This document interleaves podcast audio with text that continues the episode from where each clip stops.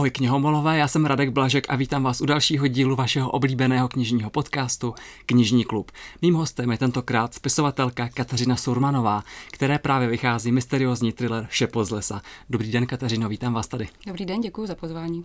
Já musím říct, že Šepo z lesa je jedna z nejlepších knih, který jsem letos četl a rozhodně nejstrašidelnější. Takže moc děkuji za to, že jste to vůbec napsala. No ne, já děkuji a hrozně si toho vážím, protože můj vlastně zkušební čtenář byl můj manžel, mm-hmm. který nesnáší horory a nemá rád knížky, ve kterých straší, nebo je tam něco nadpřirozeného. A když ten říkal, že se mu to líbí, tak jsem jako byla ráda, ale zároveň je to můj manžel, co tak může říct, že jo? Může mi říct, že ta knížka je strašná, to by asi nefungovalo. Takže když to říkáte vy, věřím, že to je fakt nezaujatý. No a neříkám to, to jenom já, neříkám to jenom já, říkají to i kolegyně z redakce, kterým se ta knížka taky hrozně líbila. A mimochodem, vaše knížka Šepo z lesa má dosud rekordní předobjednávky od knihkupců. Páni. Takže věříme, že to bude velký úspěch. Tak to je vynikající. A vy, když to na ten podcast teďka posloucháte, tak už si knížku můžete koupit například na knižníklub.cz se slevou. Je taková krásná, má nádhernou červeno-černou obálku. Rozhodně stojí za to. Abych trošku nastínil děj, tak eh, je to příběh eh, novináře Petra, který se vrací z Prahy do malé vesničky v Orlických horách, kde kdysi dávno vyrůstal. Měl tam takového nejlepšího kamaráda, který se jmenoval Tomáš. Vojta. Vojta, pardon, ale říkalo se mu Pizezubka. Uh-huh. Uh, ten potom ale bez stopy zmizel a Petr teď, když tam vrací, tak jako se uh, zase setkává s těmi bývalými přáteli, s těmi bývalými sousedy a ten starý případ mu tak jako nějak nedá spát. A, a taky už jenom proto, že se začnou dít takové trošku strašidelné věci, jako že například problikávají žárovky nebo uh, v koupelně najednou obrovský chlad a taky slyší ten šepot z lesa, jak už název knížky napovídá. No a postupně zjišťuje, že ten jeho kamarád nebyl jediný, kdo tehdy zmizel a že ten případ je mnohem děsivější, než si vůbec myslel. To by tak se dělá, ano. Řekl, představil jsem to dobře? Jo, jo, hezky jste to skrývali. Sama, sama bych to neudělala líp. tak um, asi první otázka, která se logicky nabízí. Co vás k psaní této knížky přimělo? No, ona si mě vlastně našla sama. Já mm-hmm. tak jako obecně věřím, že příběhy eh, čekají na svoje autory, že jsou už vlastně někde hotoví, mm-hmm. spinkají, vyhlížejí a když vidí někoho, kdo se jim líbí, kdo se jim zdá, komu věří, tak se mu zjeví. Někdy celý, někdy ukážou nejdřív kotníček, kolínko a pak, pak, se, pak se ukážou celý. A tohle, eh, tohle byl vlastně ten případ. My jsme s manželem přijeli do Orlických hor eh, na chatu, kam od té doby jezdíme už pravidelně, protože jsme se tam hrozně zamilovali.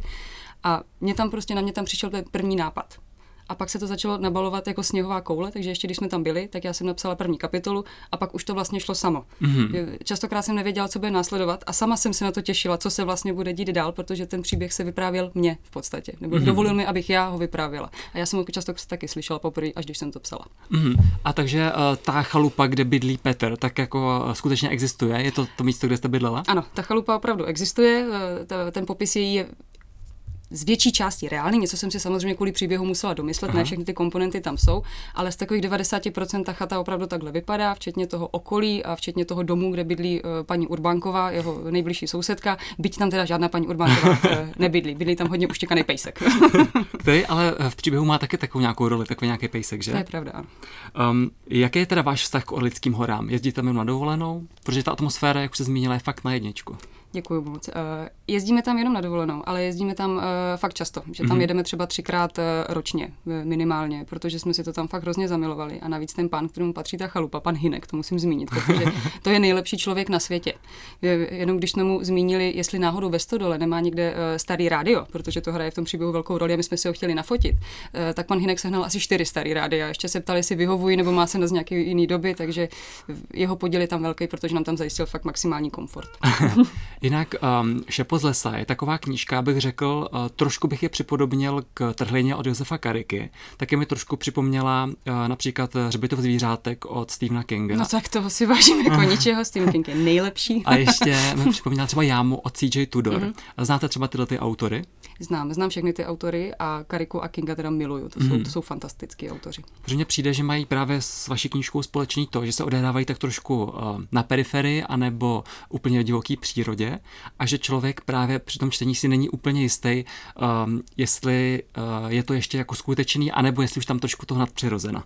Mm-hmm. To, to je cíl, vlastně stejně jako u toho, u toho Kinga, když už jste ho zmínila, abych to snad sama ani nedovolila přirovnávat někomu takhle mistrovskému, ale to je tam důležité, že to nadpřirozené je absolutní součást vlastně mm-hmm. toho běžného života a že často u Kinga to tak je. To největší zlo jsou lidi, mm-hmm. ne to mhm. nadpřirozené, co se tam kolem odehrává, že to je třeba specificky v prokletí Sejlemu, kdy ten upír, ano, to je jako v zásadní, že, že je v obci a není to fajn, ale nejhorší jsou lidi, jak reagují vzájemně a jak si ubližují. A to je u Kinga vždycky a to je to, co mě tam zajímá, ty vztahy. To, jak vlastně to zlo kolem začne prorůstat a vyvolávat v lidech to nejhorší nebo nejlepší, co v nich je, podle toho. Mm-hmm. Když jsme tady zmiňovali teďka už některé ty autory, řekla byste, že vás jako třeba trošku inspirovali?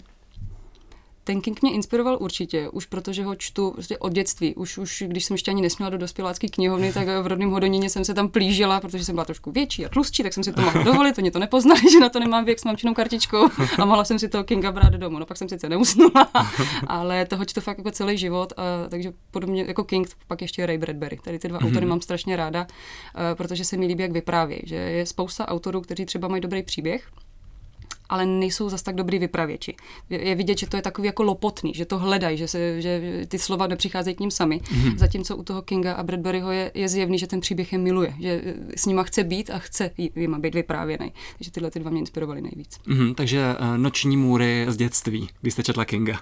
No, no, no, no, no, noční můry. Ale já je mám ráda, to jsou takové jako hladivý noční můry, protože člověk ví, že ten, to je strach, který, který nebolí. To není, není reálný, nic se nestane, to dítě je v bezpečí, takže je to vlastně příjemný strach. Protože když se bude sebe víc bát, že mu upír zaklepe na okno, tak vždycky může jít a schovat se k mamince a nic se prostě nestane. Mm, takže se bojíte u knih ráda? Já se bojím strašně ráda. A u knížek specificky, protože já se moc nemůžu dívat na horory. Byť je miluju filmové horory, ale já se bojím tak strašně moc, že pak nemůžu spát, když, když mi to jako někdo takhle přímo naturalisticky ukáže. Aha. Tak já pak prostě neusnu. Takže jedině ve dne a s manželem, protože v noci, v noci se na to dívat nemůžu. Takže knížky mám mnohem radši. No. Mm, a dokázala byste říct třeba nejstrašidelnější knížku, kterou jste kdy četla?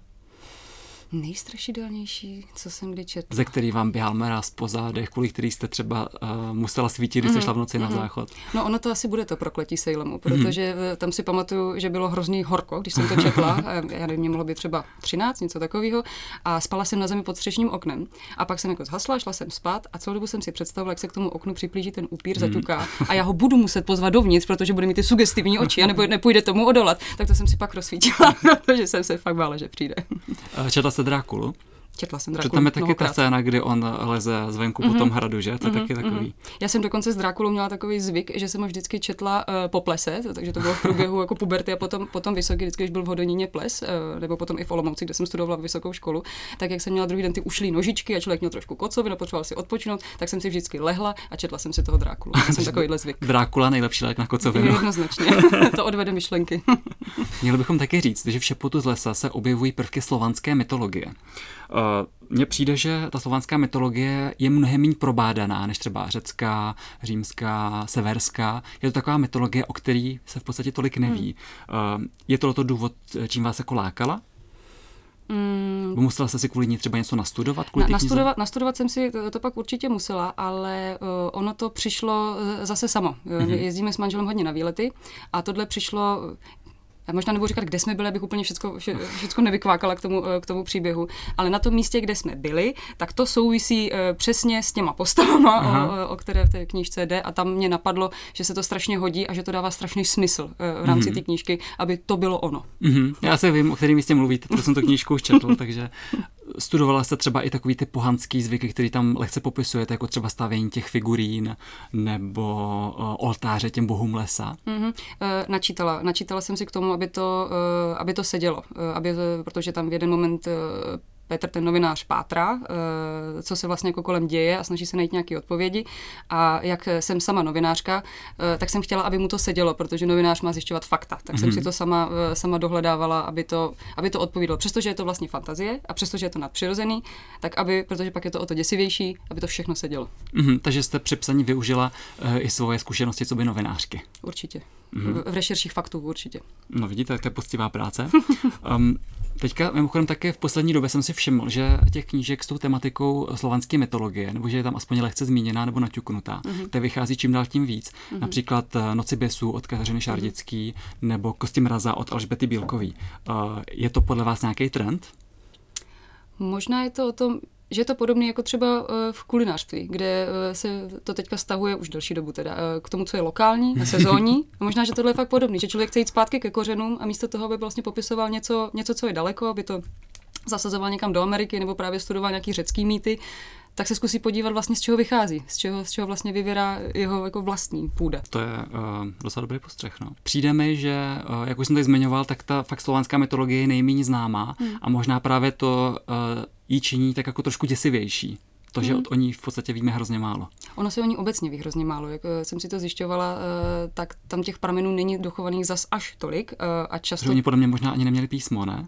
Ti staří Slovani. Tak to se přiznám, že nevím. To, to, to, to, to jsem úplně, úplně jako nepotřebovala, takže se přiznám, že tohle to netuším, ale uh, spíš uh, je to tam tak, že se o tom dozvídáme trošku jako z odrazu, že o spoustě těch uh, slovanských božstev se dozvídáme až z nějakých křesťanských knížek, mm-hmm. který to zapovídají, který vysvětlují, proč je to špatně. Jo, jo. A ukazuje třeba, jako, že jsou to ti démoni, že jo? Právě, právě, že je tam potom stotožňují s tím, co je špatně, aby uh, přiklonili člověka na víru, kterou potřebují, aby měl.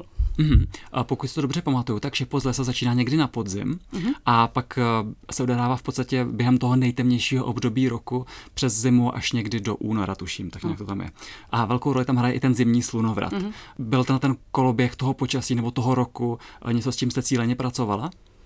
Eh, pak už jsem s tím pracovala cíleně. Zase to vyvíralo z logiky příběhu, který si sám říkal, co, co potřebuje, co chce, co by ještě rád eh, dostal eh, dodaný. Ale já jsem se i jako novinářka věnovala environmentálním tématům, hrozně mě to zajímalo, přišlo mi to jako důležitý, na rozdíl prostě nechci být zlá, ale vlastně od politiky, kde se pořád pinoží to samý a lidi jsou na sebe hnusní a pořád jsou všichni na sebe hnusní úplně stejně, tak eh, ta příroda je fakt důležitá, protože mm-hmm. nás přežije. Eh, doufejme. Doufejme. Takhle, ona nás přežije. Otázka je, kolik nás tam u toho bude. Ona si ta příroda nakonec nějak prostě, prostě poradí. Uh, ale určitě se to tam propilo plus mm-hmm. i to, že já sama pocházím ze zemědělského kraje, jako dítě jsem musela jezdit na pole, to jsem to nenáviděla, teď už se na to dívám samozřejmě nostalgicky, ale to se tam určitě propilo, takže ten koloběh roku přírody, mm-hmm. to je důležitý. A máte třeba ten podzim a zimu jako nejoblíbenější roční období? Nebo jenom máte ráda tu atmosféru toho sechravého lesa a tak? Mám nejradši podzim. Mm-hmm. Jako fakt mám. Já těším se na to celý rok, jak to listí opadá, bude barevný, bude šustit, přijdou mlhy, budou se táhnout mezi těma stromama, mám to hrozně ráda. No. Mm-hmm. Manžel to nesnáší, ten pravidelně propadá do deprese, když přijde podzim a já vyskakuju s nadšením a tahám ho nosit kaštany domů, no, aby jsme si udělali zvířátka. No, protože právě podle mě to, že to roční období ten podzim máte tak ráda, se do té knížky fakt jako úžasně propsalo, že to má fakt vidět.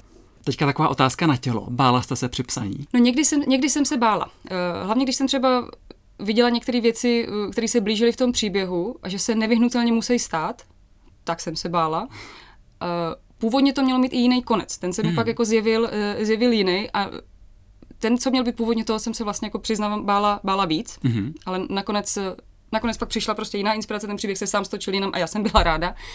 A pak jsem se bála na té chatě, jo, kde, kde se to odehrává, že když to tam přesně člověk takhle jako dopíše a pak v noci potřebuje jít na záchod, tam musí projít tou studenou chodbou, kde je hrozná tma. A navíc tam opravdu vylítávají ty pojistky, no. tak to jsem se bála. No. To mi připomíná fakt, to je pro mě asi moment v té vaší knížce, u které jsem se bál úplně nejvíc, jak on byl Petr v té sprše a teďka mm-hmm. právě asi pro ty pojistky mm-hmm. a začal být ten hrozný chlad mm-hmm. a mhm. teďka tam slyšel ten šepot. To bylo pro mě fakt moment, kdy jsem úplně měl husí kůži a fakt jsem se bál. Mm-hmm. A, a tam zrovna to docela jako sedí, to jak vypadá ta koupelna, jak vypadá ta chodba, ty vypadávají ty pojistky, tam to všechno sedí. Ještě jak i ten pejsek se bál, že jo, mm-hmm, jak to tam mm-hmm. bylo taky popsaný, no, to jako bylo fakt uh, mm-hmm, děsivý. No. Mm-hmm. no. my máme taky pejska, já ho právě vždycky používám jako takový radar, protože se vždycky ve všech knížkách říká, že ten pes začne štěkat, že jsou to citlivý prostě, když tam někde straší, takže když pes je klidný, já jsem taky klidná. Mm-hmm. Když jednou v Olomouci, ještě když jsem bydlela, tak mi proved to, že jsem si v noci četla taky nějakou strašidelnou knížku, už nevím název, ale byl to islandský horor a bylo to fakt hrozně jako děsivý. A, a on si najednou sedl eh, do dveří a začal se dívat do chodby a ani se nehnul. tak to bylo, to bylo fakt špatný. to jste se hodně bál. Jo, jo. Další věc, která kromě té strašidelné atmosféry dotváří tu mysteriózní a temnou část knihy, je to trošku klaustrofobní prostředí té malé vesnice. Tam je totiž, eh, je to malá vesnice v, eh, v podhůří od Lidských mm-hmm. hor, všichni se tam víceméně znají, žijou tam třeba celý život. Mm-hmm. A Petr, který tam kdysi vyrůstal a teďka se tam po těch asi 20 letech nebo kolika vrací, tak tam je vlastně takový trošku vetřelec. Mm-hmm. A to mi taky přišlo trošku děsivý, protože on vlastně neví, kdo je opravdu jeho přítel, eh, komu může věřit, mm-hmm. komu ne. A zároveň jsem z toho měl takový ten pocit, jako když jste byli třeba chvilku pryč a vaši kamarádi se třeba o vás jako bavili mm-hmm. a teďka on, on je v té stejné situaci. Mm-hmm. Tak tak... No, pro příběh tohohle typu je vlastně takovýhle prostředí jako vhodnější, protože ty vztahy můžou být hrozně zahuštěný. Mm-hmm. Kdyby, kdyby se to odehrávalo ve velkém městě, tak tam jsou vlastně všichni takový, mají strašně jako volný vodítka vzájemně vůči sobě. Když někoho nevidíte dlouho, no, tak se huby stane. Ale když prostě na té malinké vesničce tu sousedku neuvidíte tři dny, tak už se možná pojete podívat, jestli je všechno v pořádku, protože to je prostě neobvyklý. A to vytváří hrozně hustou atmosféru, což pro tohle, pro tohle je potřeba. A jak jste říkal, že se potom ty kamarádi o vás baví, tak eh, to vlastně hrozně sedí, protože ten Petr, a pro příběh je to důležitý, je pořád tak trochu děcko. Mm-hmm. A jako děcko reaguje i na věci. Jsou některé ty postavy třeba před obrazem nějaký, nebo jsou odrazem nějakých lidí, který skutečně znáte? Eh, já myslím, že nevyhnutelně, že mm-hmm. jako není, není možný napsat postavu, eh, která by nebyla poskládaná z lidí, který člověk zná, ale není to tak, že bych popsala jako jednoho konkrétního člověka, Aha. že bych prostě měla takovou sousedku, babičku, tetičku, kterou bych celou takhle přesně popsala, ale je to vlastně je poskládaná ze všech babiček a tetiček, eh, který jsem kdy potkala. Nebo občas tam autoři dávají i část sebe, že jo? A to je podle mě taky nevyhnutelný, že hmm. si myslím, že když autor třeba říká, že tam žádný autobiografické prvky nejsou, tak to nejde. To podle mě prostě jako vůbec není možné toho dosáhnout. Vždycky se tam musí něco propít, že ta zkušenost je eh, zažraná v člověku. Mm-hmm. Uh, už jsem tady toto téma lehce naťuknul, ale ještě to musím připomenout, že uh, podle mě možná nejděsivější část té knihy je to, že člověk fakt celou dobu si láme hlavu, jestli se to děje jenom v hlavě hlavního hrdiny, nebo jestli to má fakt to nadpřirozeno. Mm-hmm já si fakt jako myslím, že je to podobně jako u toho Kinga. Čím víc do toho dáte uh, toho, co je reálný a čím důkladnější to bude, a tomu pomáhají detaily, různý jako drobný detaily, protože to jsou takové hřebíčky, kterými se to potom jako připíná a aby to drželo, uh, tak o to děsivěji to pak působí, i když tam dáte jenom kousíček něčeho nadpřirozeného, protože to přesně narušuje tu tapetu, na kterou jste zvyklí. Mm-hmm. Uh, už jste zmínila, že jste přitom využila zkušenosti uh, vaší práce co by mm-hmm. novinářky. Je ještě něco, co vám pomohlo? Z vaší novinářské praxe? Tak vědět, že mezi novinářema pracuje spousta psychopatů, což je zjevný z té redakce. Ale... Ta postava ty šéfové je fakt ano, příšerná. Ano, ano. A, a tak, abych se zastala novinářů, není to jenom tam mezi politiky a vysokým managementem. Je taky spousta psychopatů. a, hlavně to rešeršování, tam to pomohlo, že eh, umím prostě pracovat eh, s fakty, umím si je jako rychle najít eh, a asi pomáhá i to, že člověk je vypsaný, že jsem mm-hmm. prostě, já nevím, nějakých 15-17 let prostě každý den psala a každý den četla, jedno byla práce, druhý bylo koníček a věřím, že se to musí někde podepsat, prostě tahle ta příprava. A když se ještě dostaneme k tomu vašemu procesu psaní, jste spíš pomalej spisovatel, že to třeba užíváte, píšete třeba odstavec denně, nebo jste grafomanka? Jak by vám řekli kolegové ze všech mých prací, já jsem starý grafoman. já, já jsem byla až taková jednotka pro délku článku, že to skoro k neučtení, já neumím psát krátké věci. Je fakt, že ta vaše a... knížka je trošku buclatá, má tuším 470 stránek. Je, je, to, je to možné, je to zhruba, eh, zhruba nějak takhle. No, já, když začnu psát, tak eh, se vlastně jako stane nějaký kouzlo. A já píšu a hrozně si to užívám mm-hmm. a a že vás to pohltí, jo? Že úplně, to úplně, úplně mě mhm. to pohltí, no. Ty prsty vlastně jako nestíhají to co, to, co hlava diktuje. Takže já když píšu, tak si k tomu ráda sednu ráno a zavřu to večer. To jo. Že píšu opravdu jako celý den, než, než, to, než to prostě všechno jako vytryská, vytryská ven, no. Proto jsem taky teď nepsala, eh, když mám to miminko, protože já neumím se z toho jako vytrhávat. Že bych prostě mm-hmm. 20 minut něco psala a pak se celá zvedla a vyrvala se z toho světa a zase se zasadila do toho reálného světa. Tak to mi nejde. A myslím si, že by to bylo ku škodě ty knížky, že se do toho potřebuju ponořit. Nicméně na to, že ta knížka má těch 470 nebo 450 mm. stránek, tak fakt čte jedním dechem. Takže jako, eh, podle, mě, podle mě občas je to na tom i vidět, když se autor do toho psaní hrozně zažere, mm. že mu to fakt jako utíká mm-hmm. pod tou klávesnicí, tak eh, občas se to stejným tempem i čte. Mm-hmm. Já si, si to myslím taky, že mm-hmm. kde je nějaká jako lehkost a radost, kde eh, si ten autor s těma písmenkama prostě jako rozumí a mají se vzájemně rádi, což je třeba ten Bradbury nebo King, mm-hmm. tak na té knížce je to strašně, strašně cítit, že to je, abych tak řekla, jako dílo lásky vzájemný. Prostě. A moc mě teda těší, že si myslíte, že to moje je podobná. Jo, jo, moc. No. A ještě když jsme u toho psaní, tak vy jste říkala, že víceméně jste psala za pochodu, čili neměla jste žádnou konstrukci příběhu, jo? Uh, měla jsem hrubou konstrukci, mm-hmm. to jsem měla, to zase jako stejně jako u článku nějaká osnova je prostě jako potřeba, jinak eh, to lítá ode zdi ke zdi, takže nějakou hrubou osnovu jsem měla, ale jinak jsem to skoro nechávala jako být, aby se to tam zavěšovalo jak potřebuje, jo? nevím, mm-hmm. řekla bych, že to byla taková pergola a to, jak si ty rostlinky potom lezly sami, tak to už, to už vzniklo během toho procesu. Třeba ale... jak to dopadne, jsem nevěděla. Takže jste byla stejně překvapená jako čtenáři. No já jsem byla překvapená dokonce na dvakrát, protože zhruba tak jako do tří čtvrtin jsem myslela, že to bude mít jiný konec. A pak najednou přišlo prostě zjevení, žárovka nad hlavou, eh, kdy ten příběh zase ukázal prostě svoje další kolínko, poslední, který ještě nezjevil a mně došlo, že ne, mm-hmm. že to mhm. musí dopadnout jinak. Existuje nějaká část toho příběhu, kterou vás bavilo psát nejvíc? Hmm. Nejvíc mě asi bavily ty flashbacky do dětství, mm-hmm. kde jsou ty hlavní hrdinové spolu, protože já mám strašně ráda dětskou perspektivu a dětský hrdiny. I, I přesně u toho Kinga mám nejradši ty knížky, kde jsou dětský hrdinové, protože dětská perspektiva v ní je něco maximalistického. Prostě mm-hmm. všechno je možný, svět, svět má barvy, spoustu zvuků. Eh, dítě nepředpokládá, že se něco nemůže stát nebo eh, že v tom stínu nemůže být strašidlo, co by tam nemohlo být, prostě tam bude. A mě to strašně fascinuje, tenhle ten pohled na svět. Takže mm-hmm. to mhm. se mi psalo nejlíp. Třeba bychom ještě posluchačům lehce naťukli, tak ve vaší knižce, jak už jsem zmínili, tak je to teda vyprávěný víceméně ve dvou dějových liních, přičemž ta v současnosti tam je Petr Dospělák, mm-hmm. ale v té druhé tam mu je asi 8. Tam je mu takových 10, 10. No, zhruba tak. A je tam právě ten jeho kamarád Vojta a ještě tam je ta jeho nejlepší kamarádka Helena. Helena, přesně tak, mm-hmm. která potom vystupuje i v té mm-hmm. současné části. Ano. A má tam docela velkou roli. Co byste chtěla, aby si čtenáři z vaší knížky odnesli? Asi takový ten pocit, že ten svět, o kterém si četli, někde existuje. Mm-hmm. Že ta knížka byla jenom takový kukátko, kterým se podívali někam, kde ty lidi opravdu existují a když ta knížka zavře, tak oni žijou dál, pořád tam jsou a je možné za nima zajít na návštěvu, když si tu knížku zase otevřou. No, jako popravdě, eh, potom se tu knížku dočetl, tak nevím, jestli bych tam do toho světa ještě chtěl někdy. Ale OK, dobře. No to doufám, že se k ní vrátíte třeba. Já teda ráda čtu knížky opakovaně, se přiznám, že já to dělám fakt hrozně ráda. Já se k ní asi vrátím, ale to, že vím, jak to dopadne, tak mm-hmm. z toho mi běhám raz po zadech už jako hnedka v začátku. Tak, tak aspoň tak. ty další. Jo, to určitě, no. Taky. A mimochodem máte něco už rozepsaného dalšího? Uh, mám je nachystaný, mám nachystaný nějaký nápady. Uh, jednu knížku už teďka uh, začnu psát, ono to teď bylo složitější, protože máme čtyřměsíční miminko, tak mm-hmm. to odčerpává jako strašnou spoustu času. Člověk je rád, že to ten čas odčerpává, ale uh, už bych taky ráda psala. Někdy, když jsme spolu na procházce, tak se začne odvíjet hlavě scéna, včetně dialogu a úplně mě svrbí prsty, ale nejde to, protože eh, ten Tobin nedovolí, že ho potřebuje, abych se mu věnovala. Ale teďka pojedu na 14 dní eh, ke své mamce, hmm. která si ho na pár hodin vždycky přes den převezme a já budu moc zase začít psát. Takže budete mít takovou tvůrčí dílnu, jo? Něco takového, no. Mateřskou dovolenou budu mít do, doslova od mateřství budu mít dovolenou. no a ta vaše nová knížka, bude to zase mysteriózní thriller? Uh, bude. Bude to, bude to zhruba v tomhle, v tomhle stylu. Jo. Akorát mm. se bude odehrávat tentokrát na Jižní Moravě. Zase bude strašně důležitý dětství. Mm. Uh, zase se to bude odehrávat v několika časových uh, rovinách a co asi můžu říct je, že uh, důležitý moment tam bude tornádo, který dva roky mm. zpátky bylo uh, na Jižní Moravě, uh, který ale tam nebude samo o sobě, ale bude vlastně něco zakrývat. Mm. Takže uh, to jsme hodně zvědaví, hmm. protože mně přijde občas hrozná škoda, když někteří autoři se třeba jakož trošku proslaví v jednom žánru hmm. a pak se rozhodnou, no a teďka napíšu třeba romantickou komedii, hmm. úplný opak hmm. nebo něco takového. Hmm. Mně právě přijde super, že když už se tady trošku etablujete, co by hmm. takový uh, český Stephen King uh, v sukních, tak, tak že v tom budete pokračovat. Uh, určitě, určitě budu. Mám tam jako i nějaký nápady, které nejsou v tomhletom, mm-hmm. v tomhletom žánru, ale většina jich je a už z logiky věci, že to je žánr, který já většinou čtu. Mm-hmm. Tak uh, prostě, jak to mám ráda, tak to, tak to ke mně vlastně jako takhle přichází. Mm-hmm. Super.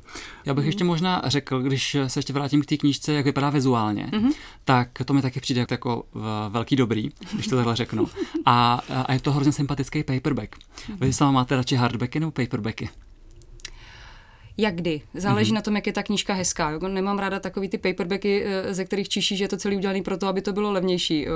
Že to, to jednu dobu takový, myslím, že to jako vycházelo, je to prostě nějaká jako knížka, která je naprosto seriózní a má to příšerný obal, jo? Je to, je to prostě, já nevím, teď si to vymyslím, jo? ale je to celý prostě o feminismu mm-hmm. a na obale se uh, líbá uh, žena s se s chlape, přesně, s udělaným chlapem a za ním je kůň a západ slunce. Tak, tak takovýhle paperbacky nemám ráda, ale když jsou udělaný hezky, tak, tak mi to vůbec nevadí. Mm-hmm, takže... A pak jsou jako lehčí, líp se držej, že jo, tak namáhaný ruce si s tím víc odpočinou, že to mi nevadí, no.